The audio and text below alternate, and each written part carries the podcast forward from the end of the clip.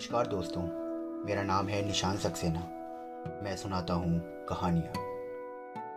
आइए सुनते हैं आज की कहानी, ममता का भाग दो। लेखक है मुंशी प्रेमचंद, आवाज़ है निशान सक्सेना की। पहले भाग में हमने सुना कि किस प्रकार सेठ गिरधारी लाल ने अपनी आतिथ्य सत्कार, सेवा भाव की वजह से अपना सब कुछ लुटा दिया। और बाद में अपने ही रिश्तेदारों के पैसे ना लौटाने के कारण वो किस तरह से बेइज्जत हुए। आइए सुनते हैं आगे की कहानी। राम रक्षा ने हर्ष के आवेश में टोपी हवा में उछाल दी और स्वयं भी कई प्रकार, कई बार उछल पड़े। मोहल्ले वालों को अचंभा हुआ चांदनी चौक से सेठ जी को हटाना, मेरू के को स्थान से उखाड़ना था। सेठ जी के चेहरे से राम रक्षा की जितनी आशाएँ थीं, वे सब पूरी हो गईं। उनका रंग फीका पड़ गया था। खेद और लज्जा की मूर्ति बने बैठे थे। एक वकील साहब ने उनसे सहानुभूति प्रकट करते हुए कहा सेठ जी, मुझे आपकी हार का बड़ा शौक है। मैं जान, जानता की खुशी के बदले रंज होगा। तो कभी यहाँ ना आता। मैं तो केवल आपके ख्याल से यहाँ आया था। सेठ जी ने बहुत रोकना चाहा पर आँखों के आँसू डबडबा ही गए। वे निस्प्रा बनाने का व्यर्थ प्रयत्न करके बोले वकील साहब, मुझे इसकी कोई चिंता नहीं। कौन रियासत निकल गई, व्यर्थ, उलझन, चिंता और झंझट रहती थी। चलो अच्छा हुआ। अपने काम से हर्ष होता था। सत्य कहता हूँ, मुझे तो हृदय से प्रसन्नता ही हुई। यह काम तो बेकाम वालों के लिए ठीक है। घर ना बैठे रहें, यही बेकार की। मेरी मूर्खता थी कि मैं इतने दिनों तक आँखें बंद किए बैठा रहा। परंतु सेठ जी की मुखाकृति ने इन विचारों का प्रमाण ना दिया। मुखमंडल हृदय का दर्पण है, इसका निश्चय अलबत्त हो गया। किंतु बाबू राम रक्षा बहुत देर तक इस आनंद का मज़ा न लूट पाए और सेठ जी के बदला लेने के लिए बहुत देर तक प्रतीक्षा करनी पड़ी। सभा विसर्जित होते। जब बाबू राम रक्षा सफलता की उमंग में ऐठते मोश पर ताव देते और चारों ओर गर्व की दृष्टि डालते हुए बाहर आए तो दीवानी के तीन सिपाहियों ने आगे बढ़कर उन्हें गिरफ्तारी का वारंट दिखा दिया। अब की बाबू राम रक्षा के चेहरे का रंग उतर जाने की और सेठ जी ने इस मानवांछित दृश्य से आनंद उठाने की बारी थी। गिरधारी लाल ने आनंद की उमंग में तालियाँ तो ना बजाई, परंतु मुस्कुरा कर मुँह फेर लिया। रंग में भंग पड़ गया। आज इस विषय के उपलक्ष्य में मुंशी फैजुल रहमान ने पहले ही से एक बड़े समारोह के साथ गार्डन पार्टी की तैयारी की थी। मिस्टर राम रक्षा इसके प्रबंधकर्ता थे। आज की आफ्टर डिनर स्पीच उन्होंने बड़े परिश्रम से तैयार की थी, किंतु इस वारंट ने सारी कामनाओं का सत्यानाश कर दिया। यूँ तो बाबू साहब के मित्रों में कोई ऐसा ना था जो दस हज़ार रुपये जमानत दे देता। किंतु कदाचित ऐसा होता भी तो सेठ जी अपने को भाग्यहीन समझते। दस हज़ार रुपये और म्यूनसिपैलिटी की प्रतिष्ठित मेंबरी खोकर उन्हें इस समय हर्ष प्राप्त हुआ था। मिस्टर राम रक्षा के घर पर ज्यों ही यह खबर पहुँची, कोहराम मच गया। उनकी स्त्री पछाड़ खाकर पृथ्वी पर गिर गई। जब कुछ होश में आई तो रोने लगी और रोने से छुट्टी मिली तो उसने गिरधारी लाल को कोसना आरंभ किया। देवी देवता मनाने लगे। उन्हें रिश्वतें देने पर तैयार हुई कि गिरधारी लाल को किसी प्रकार निगल जाए। इस बड़े भारी काम में वह गंगा और यमुना से सहायता मांग रही थी। प्लेग और विसूचिका की खुशामदें कर रही थी कि ये दोनों मिलकर उस गिरधारी को हड़प ले जाएँ। किंतु गिरधारी का कोई दोष नहीं, दोष तुम्हारा है। बहुत अच्छा हुआ, तुम इसी पूजा के देवता थे। क्या अब दावते ना खिलाओगे? मैंने तुम्हें कितना समझाया, रोती रूठी बिगड़ी, किंतु तुमने एक ना सुनी। गिरधारी लाल ने अच्छा किया। तुम्हें शिक्षा तो मिल गई, किंतु तुम्हारा भी दोष नहीं। यह सब आग में नहीं लगाई। मखमली स्लीपरों के बिना मेरे पाँव ही नहीं उठते थे। बिना जड़ाऊं कड़ों के मुझे नींद ना आती थी। सेज गाड़ी मेरे लिए ही मंगवाई थी ना तुमने? अंग्रेज़ी पढ़ने के लिए मेम साहब को मैंने ही रखा। ये सब कांटे मैंने ही बोए हैं। मिसेज राम रक्षा बहुत देर तक इन्हीं विचारों में डूबी रहीं। जब रात भर करवटें बदलने के बाद वह सवेरे उठी तो उनके विचार चारों ओर से ठोकर खाकर केवल केंद्र पर जम गए। गिरधारी लाल बड़ा बदमाश और घमंडी है। मेरा सब कुछ लेकर भी उसे संतोष नहीं हुआ। इतना भी इस निर्दय कसाई से ना देखा गया। भिन्न भिन्न प्रकार के विचारों ने मिलकर एक रूप धारण कर लिया और क्रोधाग्नि को दहलाकर प्रबल कर दिया। ज्वालामुखी शीशे में जब सूर्य की किरणें एक होती, तब अग्नि प्रकट हो जाती है। इस स्त्री के हृदय में रह रहकर क्रोध की एक असाधारण लहर उत्पन्न हो रही थी। बच्चे ने मिठाई के लिए हट किया तो वह उस पर बरस पड़ी। मंडली ने चौका बर्तन करने चूल्हा में आग जला दी। उसके पीछे पड़ गई। मैं अपने दुखों को रो रही हूँ और इस चुड़ैल को रोटियों की धुन सवार है। निदान नौ बजे उससे रहा ना गया। उसने एक पत्र लिखकर अपने हृदय की ज्वाला ठंडी की। सेठ जी, तुम्हें अब अपने धन के घमंड ने अंधा कर दिया है, किंतु किसी का घमंड इसी तरह सदा नहीं रह सकता। कभी ना कभी सर अवश्य नीचा होता है। अफसोस कि कल शाम को जब तुमने मेरे प्यारे पति को पकड़वाया, मैं वहाँ मौजूद ना थी। नहीं तो अपना और तुम्हारा रक्त एक कर देती। तुम धन के मत में भूले हुए हो, मैं उसी दम तुम्हारा नशा उतार देती। एक स्त्री के हाथों अपमानित होकर तुम फिर किसी को मुँह दिखाने लायक न रहते। अच्छा इसका बदला तुम्हें किसी न किसी तरह ज़रूर मिल जाएगा। मेरा कलेजा उस दिन ठंडा होगा। तुम निर्वश हो जाओगे और तुम्हारे कुल का नाम मिट जाएगा। सेठ जी पर यह फटकार पड़ी तो वे क्रोध से आग हो गए। यद्यपि क्षुद्र हृदय के मनुष्य ना थे, परंतु क्रोध के आवेग में सौजन्य के चिन्ह भी शेष नहीं रहता। यह ध्यान ना रहा कि एक दुखनी की क्रंदन ध्वनि है। एक सताई हुई स्त्री की मानसिक दुर्बलता का विचार है। उसकी धनहीनता और विविष्टा पर उन्हें तनिक भी दया न आई। मेरे हुए को मारने का उपाय सोचने लगे।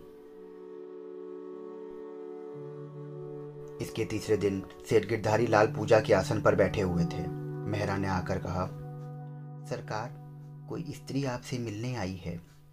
सेठ जी ने पूछा, कौन स्त्री है?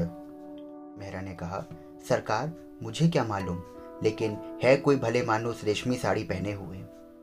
हाथ में सोने के कड़े हैं, पैरों में टाट के स्लीपर हैं, बड़े घर की स्त्री जान पड़ती है। यूँ साधारणतः सेठ जी पूजा के समय किसी से नहीं मिलते थे। चाहे कैसा ही आवश्यक काम क्यों ना हो, ईश्वर उपासना में सामाजिक बाधाओं को घुसने नहीं देते थे। किंतु ऐसी दशा में जब किसी की बड़े घर की स्त्री मिलने के लिए आए तो थोड़ी देर के लिए पूजा में विलंब करना निंदनीय नहीं कहा जा सकता। ऐसा विचार करके वे नौकर से बोले, उन्हें बुला लाओ। जब वह स्त्री आई तो सेठ जी स्वागत के लिए उठकर खड़े हो गए। तत्पश्चात अत्यंत कोमल वचनों से कारुणिक शब्दों में बोले, माता, कहाँ से आना हुआ है आपका? और उन्हें यह उत्तर मिला कि वह अयोध्या से आई हैं तो आपने फिर से दंडवत किया। और चीनी और मिश्री से भी अधिक भरपूर और मधुर और नवनीत से भी अधिक चिकने शब्दों में कहा अच्छा आप अयोध्या से आ रही हैं? उस नगरी का क्या कहना? देवताओं की पुरी है? बड़े भाग्य थे आपके दर्शन हुए। यहाँ आपका आगमन कैसे हुआ, माता? स्त्री ने उत्तर दिया। घर तो मेरा ही है। सेठ जी का मुख पुनः मधुरता का चित्र बना। वे यह बोले कि मैं पहले ही समझ गया था।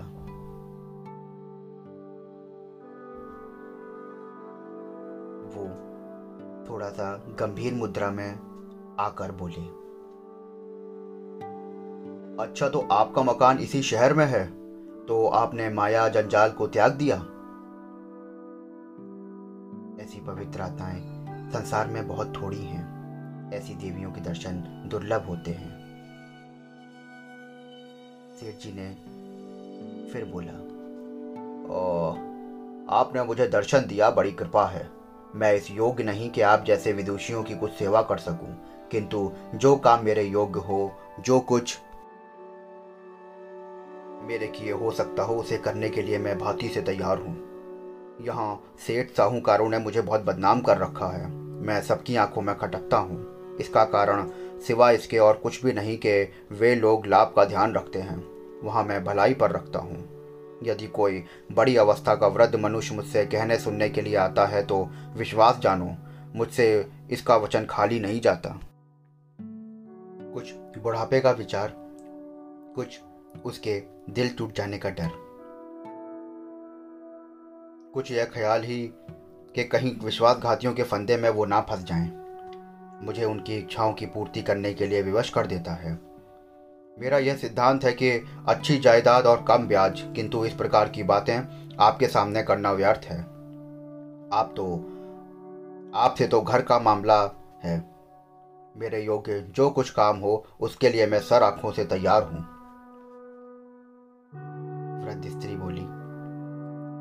मेरा काम आप ही से हो सकता है।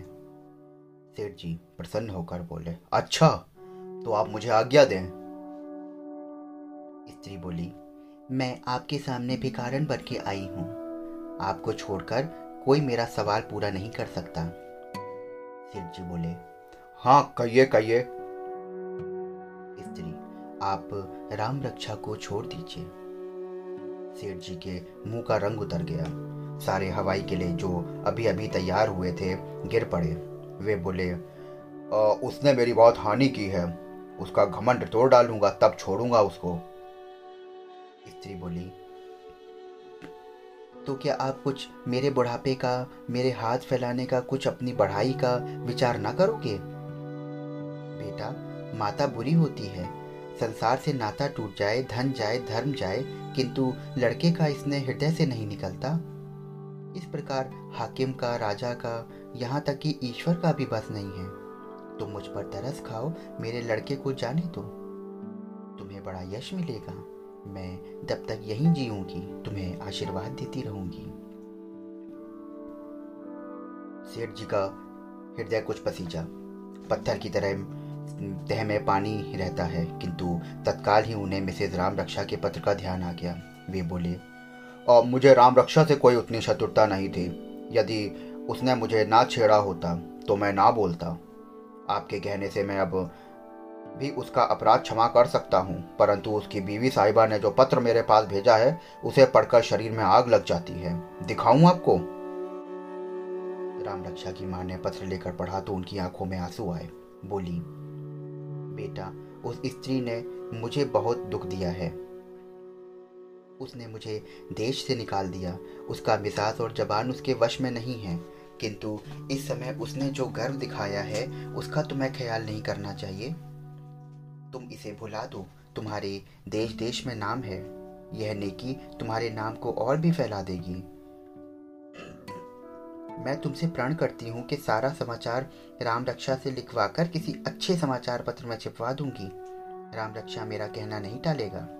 तुम्हारे इस उपकार को वह कभी ना भूलेगा। जिस समय ये समाचार संवादों, पत्रों में छपेंगे, उस समय हज़ारों मनुष्यों को तुम्हारे दर्शन की अभिलाषा होगी। सरकार में तुम्हें बढ़ाई होगी और सच्चे हृदय से कहती हूँ, शीघ्र ही कोई ना कोई पदवी मिल जाएगी। राम रक्षा की अंग्रेज़ों से बहुत मित्रता है, वे उसकी बात कभी ना टालेंगे। सेठ जी के हृदय में गुदगुदी पैदा हो गई। यदि इस व्यवहार में वह पवित्र और मानवीय स्थान प्राप्त हो जाए, जिसके लिए हज़ारों खर्चा किए, हज़ारों डालियाँ दी, हज़ारों अनुनय विनय की और हज़ारों खुशामतें की, खान सामों की झड़कियाँ सही बंगलों में के चक्कर लगाए। तो इस सफलता के लिए ऐसे कई हज़ार मैं खर्च कर सकता हूँ। निसंदेह मुझे इस काम में राम रक्षा से बहुत ज़्यादा सहायता मिल सकती है, किंतु इन विचारों को प्रकट करने से क्या लाभ? उसने कहा आ, माता मुझे नाम नमूद की बहुत चाह नहीं है। बड़ों ने कहा है कि नेकी कर दरिया में डाल। मुझे तो आपकी बात का ख्याल है पदवी मिल मिल तो लेने से इनकार नहीं। ना मिले तो तृष्णा नहीं। किंतु यह तो बताइए कि मेरे रुपयों का क्या प्रबंध होगा। आपको मालूम होगा कि मेरे दस हज़ार रुपये आते हैं। राम रक्षा की माँ ने कहा तुम्हारे रुपयों की जमानत मैं करती हूँ। यह देखो बंगाल बैंक की पासबुक है। उसमें दस हज़ार रुपये जमा है। उस रुपए से तुम राम रक्षा को कोई व्यवसाय करा दो। तुम उस दुकान के मालिक रहोगे। राम रक्षा को उसका मैनेजर बना देना। जब तक वह तुम्हारे कहे पर चले, निभाना नहीं तो दुकान तुम्हारी। मुझे इसमें से कुछ नहीं चाहिए। मेरी खोज खबर लेने वाला ईश्वर है। राम रक्षा अच्छी तरह रहे, इससे अधिक मुझे और कुछ ना चाहिए। यह कहकर पासबुक सेठ जी को दे दी। माँ के इस अथाह प्रेम ने सेठ जी को विहल कर दिया। पानी उबल पड़ा और पत्थर के नीचे ढक गया। ऐसे पवित्र दृश्य देखने के लिए जीवन में कम अवसर मिलते हैं। सेठ जी के हृदय में परोपकार की एक लहर सी उठी। उसकी आँखें डबडबाई, जिस प्रकार पानी के बहाव से कभी कभी बाँध टूट जाता है। उसी प्रकार परोपकार की उमंग ने स्वार्थ और माया के मोह को तोड़ दिया। वे पासबुक वृद्ध स्त्री को वापस देकर बोले माता यह अपनी किताब लो। मुझे अब अधिक लज्जित ना करो। यह देखो, राम रक्षा का नाम वहीं से उड़ा देता हूँ। मुझे कुछ नहीं चाहिए। मैंने अपना सब कुछ पा लिया है। आज तुम्हारा राम रक्षा तुमको मिल जाएगा। इस घटना के दो वर्ष उपरांत टाउन हॉल में फिर एक बड़ा जलसा हुआ। बैंड बज रहा था। झंडियों और ध्वजाएँ वायुमंडल में लहरा रही थीं। नगरों के सभी माननीय पुरुष उपस्थित थे। फिटन और मोटरों से सारा हाथा भरा हुआ था। एकाएक मुश्की घोड़ों की एक फिटन ने हाथे में प्रवेश किया।